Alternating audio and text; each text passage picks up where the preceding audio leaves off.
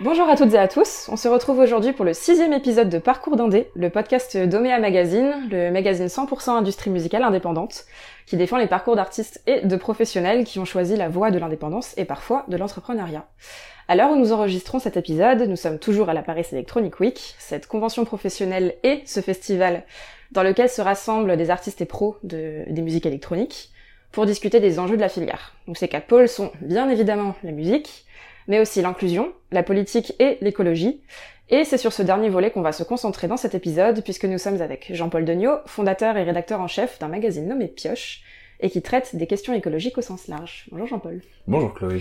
Alors, pour celles et ceux qui ne le savent pas, avant euh, d'être chez Pioche, euh, tu étais rédacteur en chef de Trax Magazine, qui est quand même une figure dans le milieu de la presse musicale et notamment des musiques électroniques.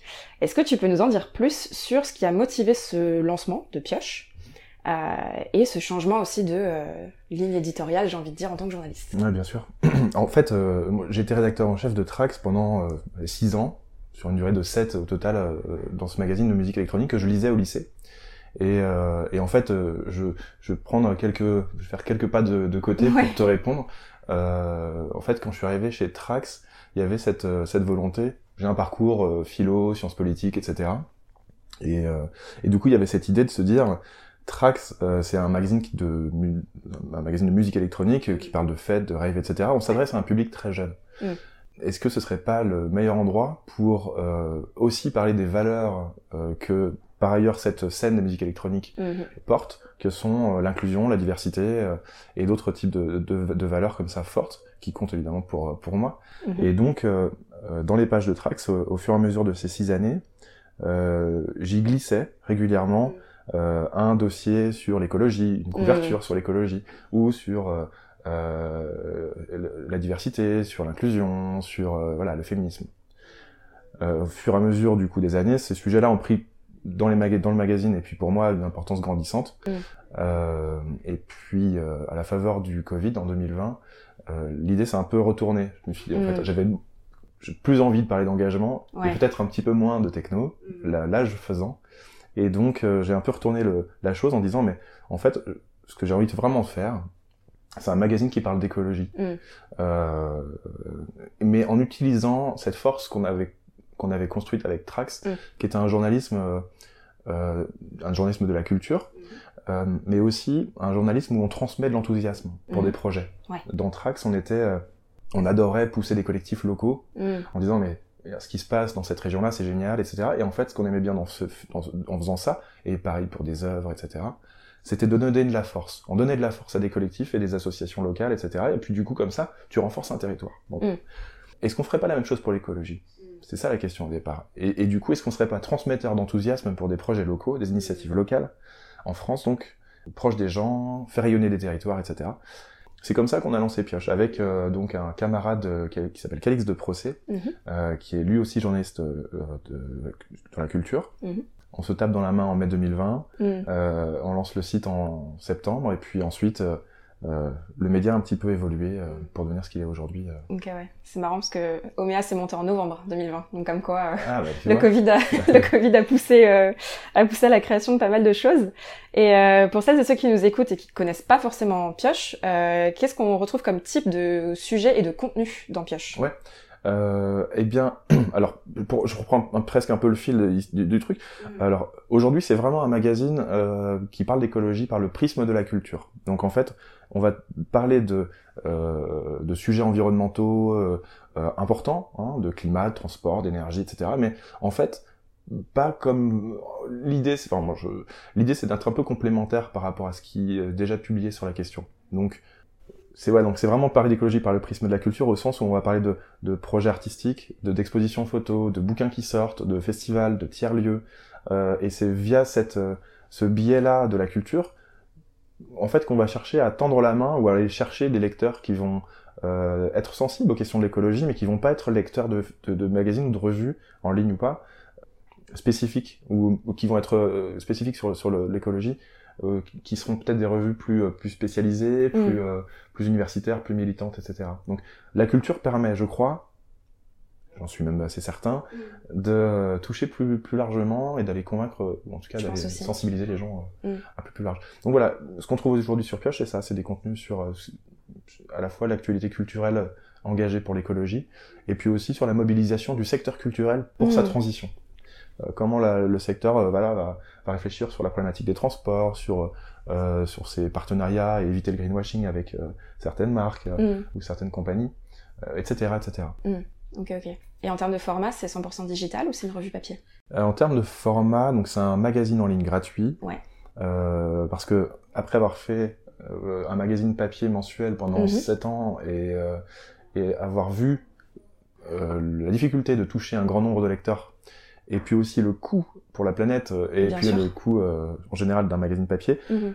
l'idée c'était vraiment de lancer un, mag- un- quelque chose en ligne, accessible à tous, gratuitement, pour pouvoir justement euh, toucher un maximum de gens. Un article aujourd'hui touche beaucoup plus qu'un magazine papier euh, vendu en, Ah bah, c'est sûr. On, on voit aujourd'hui les chiffres de la presse de la presse papier. C'est vrai que C'est vrai. on se pose on se pose des questions. C'est, pas toujours évident, mais il y a un renouveau, je pense, de la presse papier. Mais Il y a un euh, renouveau et le- le- les précommandes d'ailleurs sont, sont une Ouais. très bonne solution. On, on y réfléchit, ça reste une idée, un projet de Mhm. faire un magazine papier en précommande euh, pour ces prochaines, prochaines, prochaines années. Mais pour l'instant, c'est ça, c'est un média en ligne gratuit, euh, un site, donc sur les quatre réseaux sociaux, on peut les retrouver, hein, Facebook, Twitter, Instagram et LinkedIn. Mhm. Et puis une newsletter qui est euh, euh, tous les 15 jours ou toutes les semaines, Mhm. euh, où du coup on va pouvoir retrouver le, ben, un peu le, le concentré de tout ce qui fait l'actualité culturelle engagée pour l'écologie, et puis aussi bien sûr la- l'actualité pour l'écologie. On met en avant un acteur principal, un acteur de la culture, etc. etc. Mhm. Bon, Ouais. je vous recommande vivement cette, euh, cette newsletter qui euh, a de bons échos. Ouais.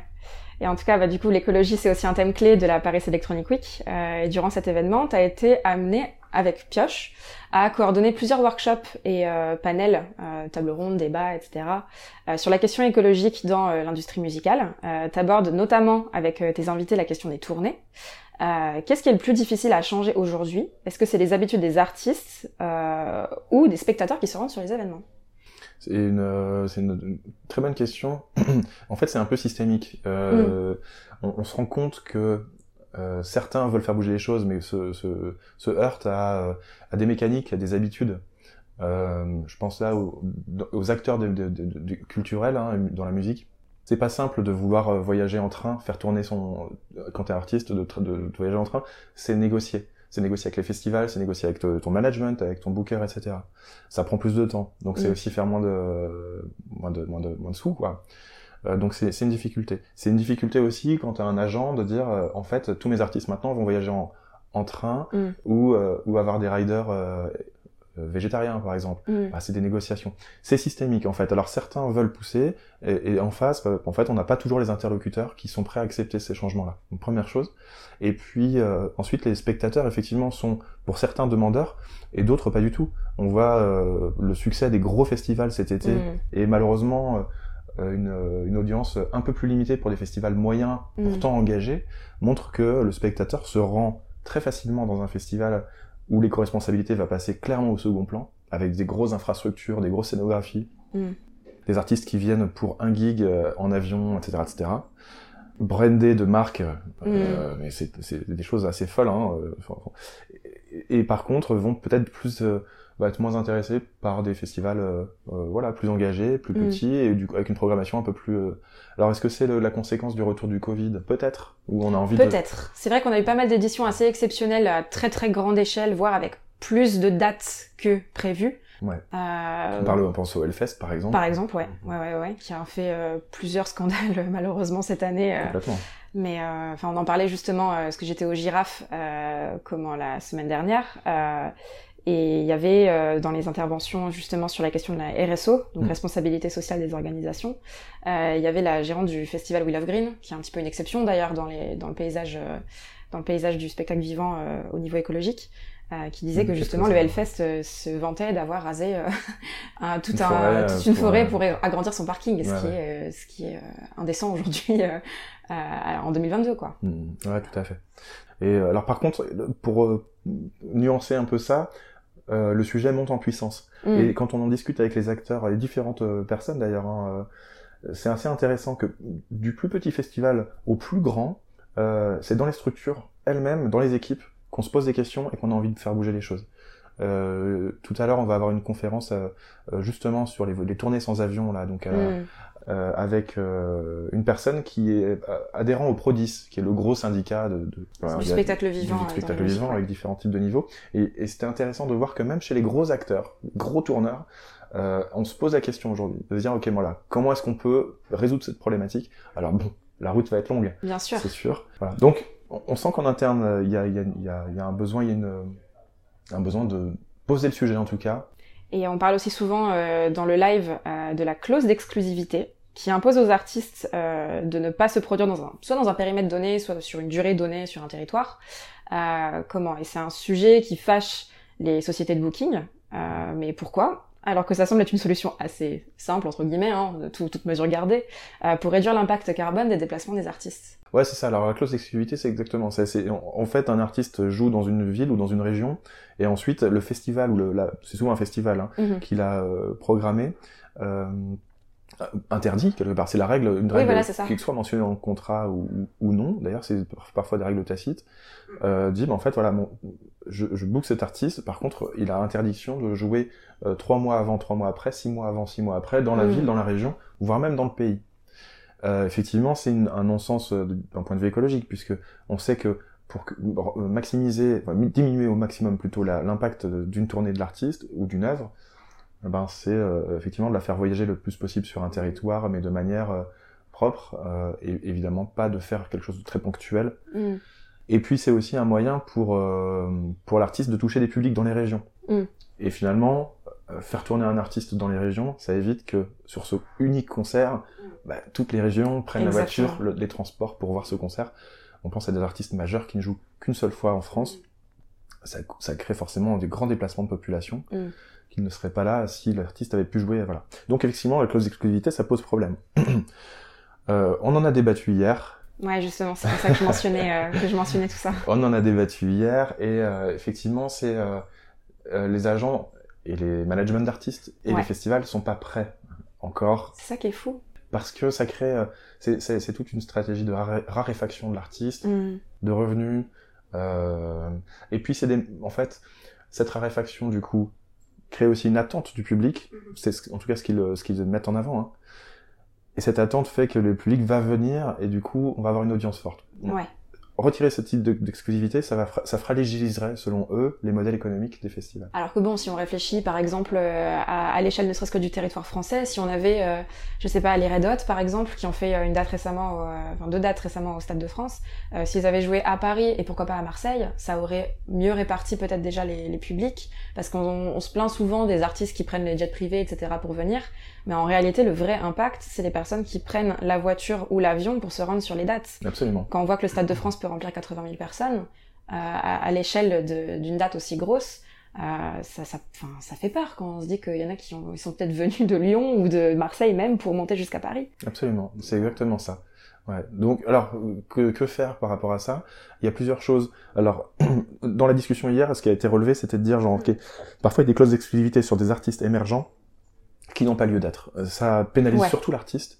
Bien et, sûr. Euh, et clairement, c'est une absurdité euh, même pour le, développement de l'artiste même dans les territoires.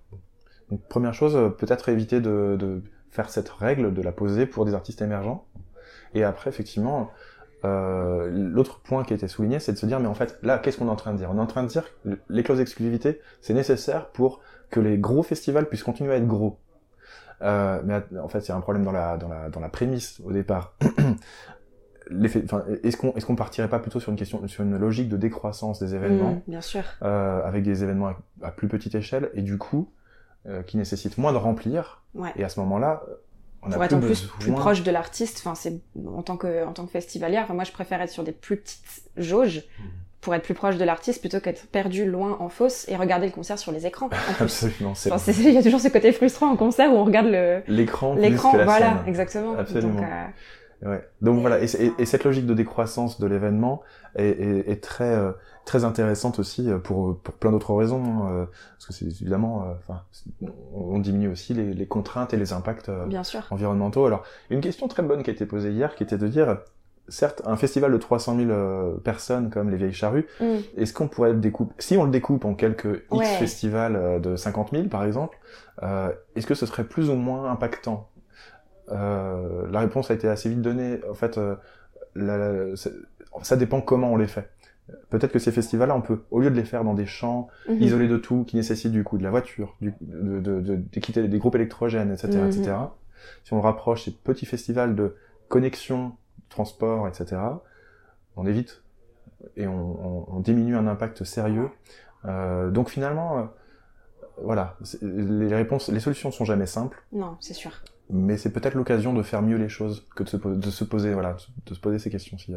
Et euh, si malgré tout la clause d'exclusivité euh, venait à rester, parce que malheureusement, bon, elle a un peu cimenté les pratiques aussi dans le dans, dans le live, euh, dans la musique, euh, quels seront les moyens qu'on pourrait faire pour rendre les tournées plus durables malgré cette clause? Il y a plusieurs. euh, alors, c'est absolument et, et exactement le sujet de la conférence qui va avoir lieu dans quelques heures. Il y a plusieurs choses qui sont possibles. La première, c'est de euh, faire en sorte, et c'est d'ailleurs le, le point le plus important, faire en sorte que l'artiste reste plus longtemps sur le territoire dans lequel il joue. Le- L'exemple des DJ est assez flagrant, puisque pour la plupart du temps, un DJ joue quoi? Une heure, deux heures, trois heures max dans un festival, vient souvent de loin parce que dans, il joue plusieurs fois dans un week-end, Mhm. et donc la tournée d'un DJ sur un mois, c'est un, un nombre incalculable d'avions pour un artiste, euh, pour un, un DJ, un artiste DJ euh, confirmé. Mhm. On prend cet exemple un peu extrême à dessin. Comment faire pour que pour que pour diminuer cet impact-là? On diminue ses tournées, on diminue ce, ce nombre de dates, mais alors pas forcément son, son, son cachet, parce que sur une Mhm. même ville, ce DJ-là, plutôt que de jouer deux heures, va pouvoir à la fois jouer deux heures, le lendemain faire une masterclass pour les DJ locaux, Mm. euh, si c'est par exemple un artiste ou une artiste d'un pays, euh, je, sais, je prends l'exemple par exemple du Brésil parce que Mhm. l'exemple m'a été donné par par Nuit Sonore, par Artifarty. Une artiste brésilienne qui vient jouer au Sucre à Lyon va pouvoir jouer, faire une masterclass et aussi rencontrer peut-être des scolaires, peut-être des associations Mm. locales Bien sûr. pour bah, partager son expérience du, du, du pays, pour échanger, pour Faire de l'action culturelle. fait de l'action culturelle, exactement. Ça s'organise, c'est complexe, ça prend beaucoup d'énergie, beaucoup Bien de temps. Et les structures culturelles sont euh, des petites équipes, passionnées certes, et qui travaillent déjà beaucoup. Alors c'est- contraignant, mais, euh, mais, mais certains, certains s'y appliquent et c'est euh, vertueux. Donc voilà, c'est ce type de choses qu'on pourrait euh, mettre en place. euh. Et puis bien sûr, hein, euh, le train au maximum Bien sûr. et euh, des riders, donc euh, ce qu'on appelle les riders, c'est un peu la, la liste de courses de l'artiste quand il ça. arrive. Ouais. Euh, très léger et des menus végétariens. Ouais. Globalement, avec une scénographie légère, déjà si toutes ces cases sont cochées, Ouais, on, on réduit quand même drastiquement. on a fait, des- on a fait un, bon, un, bon- une bonne pas- un beau pas en avant. ouais.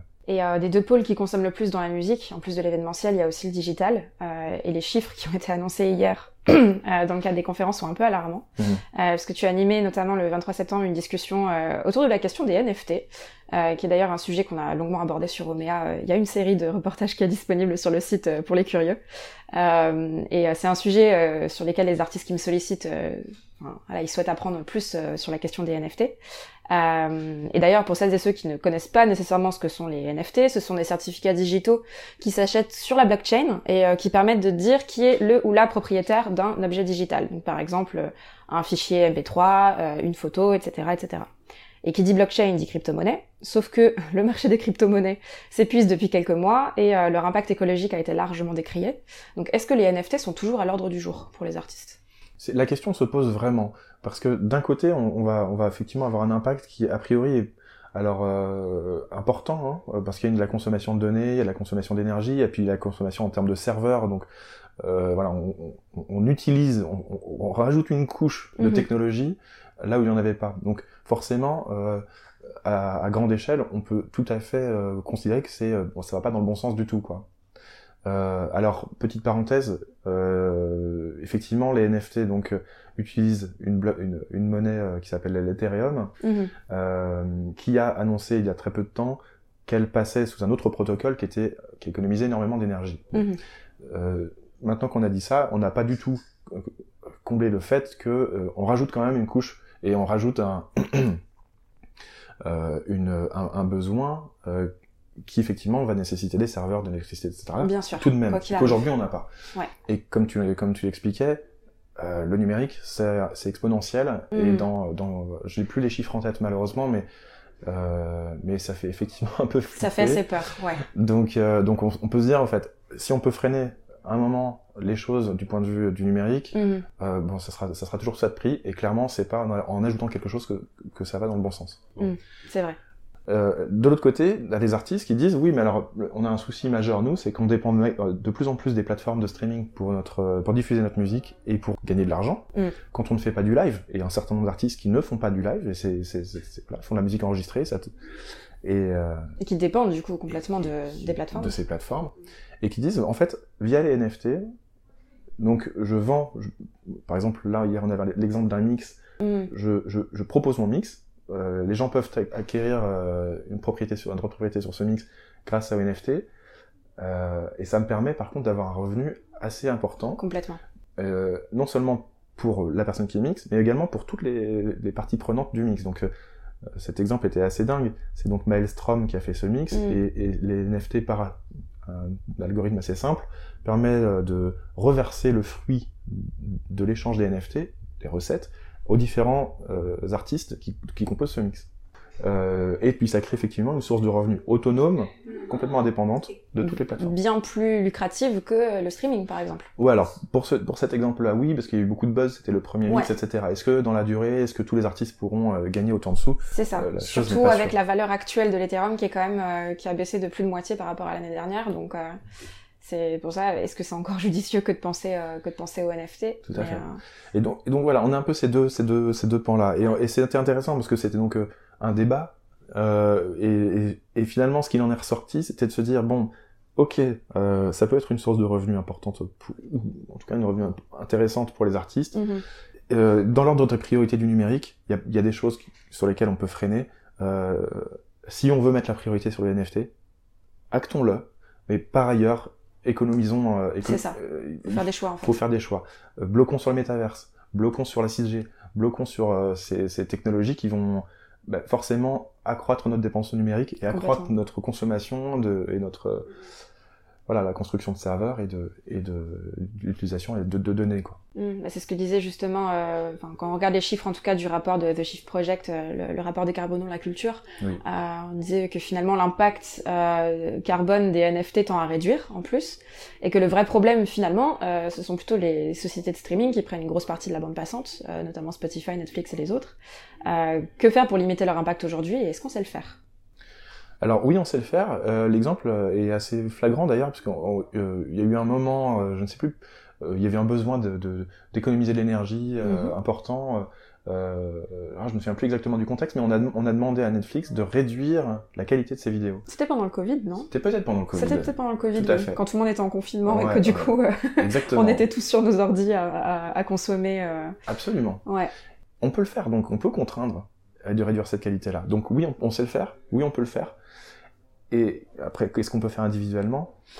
La, la chose est assez simple. Euh, on parle de, de données, on parle de, de streaming, etc. Euh, Aujourd'hui, plus la technologie avance, plus on consomme des fichiers, des mêmes fichiers vidéo, hein, des mêmes Mm, fichiers mm, photos, mm, mm. mais de meilleure qualité, donc plus lourds. Une vidéo maintenant pèse beaucoup beaucoup plus qu'il y a 5 ans, et, etc. Pour une qualité qui est pas forcément visible à l'œil nu. Euh, ce qu'on peut Surtout faire, à l'échelle de nos écrans, sur le téléphone, Exactement. une vidéo HD au 4K, on verra pas énormément la différence. Tout à fait. le- la première chose à faire, c'est de réduire la qualité de sa vidéo, mais de manière, euh, pas de se dire genre bah finalement, est-ce que ou Mhm. quand je télécharge ou je pirate un film, est-ce que je choisis en super HD, etc. Euh, 12, 150 gigas, ou est-ce que je choisis la version 1,7 Bon, Voilà, c'est que des petits trucs comme ça qui peuvent. Et bien sûr, quand on est créatif, créateur, Mm. euh, bah, peut-être essayer d'éviter les euh, les projets en métaverse 360 degrés, euh, etc. Et, et essayer de voir si euh, si on peut s'exprimer euh, sur des formats plus plus économes. C'est ça. Et euh, enfin, pour terminer, parce que j'aime bien terminer ces épisodes par une question qui implique un peu les personnes qui nous écoutent, euh, qu'est-ce qu'on peut faire aujourd'hui, enfin même en tout cas dès demain en tant que consommateur et consommatrice de, de produits et d'événements culturels, euh, qu'est-ce qu'on peut faire pour rendre nos pratiques plus durables? Je sais que c'est pas toujours facile de remettre le, le comment, euh, le, la faute entre guillemets sur le sur le consommateur, mais je pense qu'on a tous un rôle à jouer là-dedans quand même. Mhm. Bah, je vais le dire en une seule phrase, je Ouais. crois. Je crois que c'est Coluche qui, qui disait euh, c'est marrant parce que si on arrêtait d'acheter ce produit, bah, il Ouais. serait plus, il serait plus vendu. Bah ouais, voilà, tout simplement. Non mais c'est très vrai en fait. Et donc je pense que c'est alors la phrase, la citation est un peu, euh, je pense un, un peu à, à- à rectifier, mais le, le sens est là. Ouais, si on a des choses à faire, c'est de simplement, euh, voilà, essayer de plus prendre l'avion, acheter moins de viande rouge, Ouais, euh, ce genre de choses. C'est ça. Viens, Bah, viens, on le fait tous. c'est Et, ça. et- et déjà, on verra une belle, euh, un beau changement. Une belle avancée. En tout cas, merci beaucoup Jean-Paul pour euh, tes réponses et ta contribution à notre podcast. euh, parce que de toute façon, euh, l'écologie, c'est vraiment un sujet qui nous tient beaucoup à cœur chez Omea. Et euh, on veut faire le maximum à notre échelle, en tout cas, pour sensibiliser tout le monde à cette cause. Et euh, quant à vous qui nous écoutez, merci beaucoup de nous avoir suivis. On se retrouve la semaine prochaine pour un nouvel épisode de Parcours d'Indé. Et en attendant, vous pouvez nous suivre sur Instagram, mais aussi sur notre site internet et notre application mobile pour être au courant de nos prochains contenus. Et moi, en attendant, je vous dis à la semaine prochaine.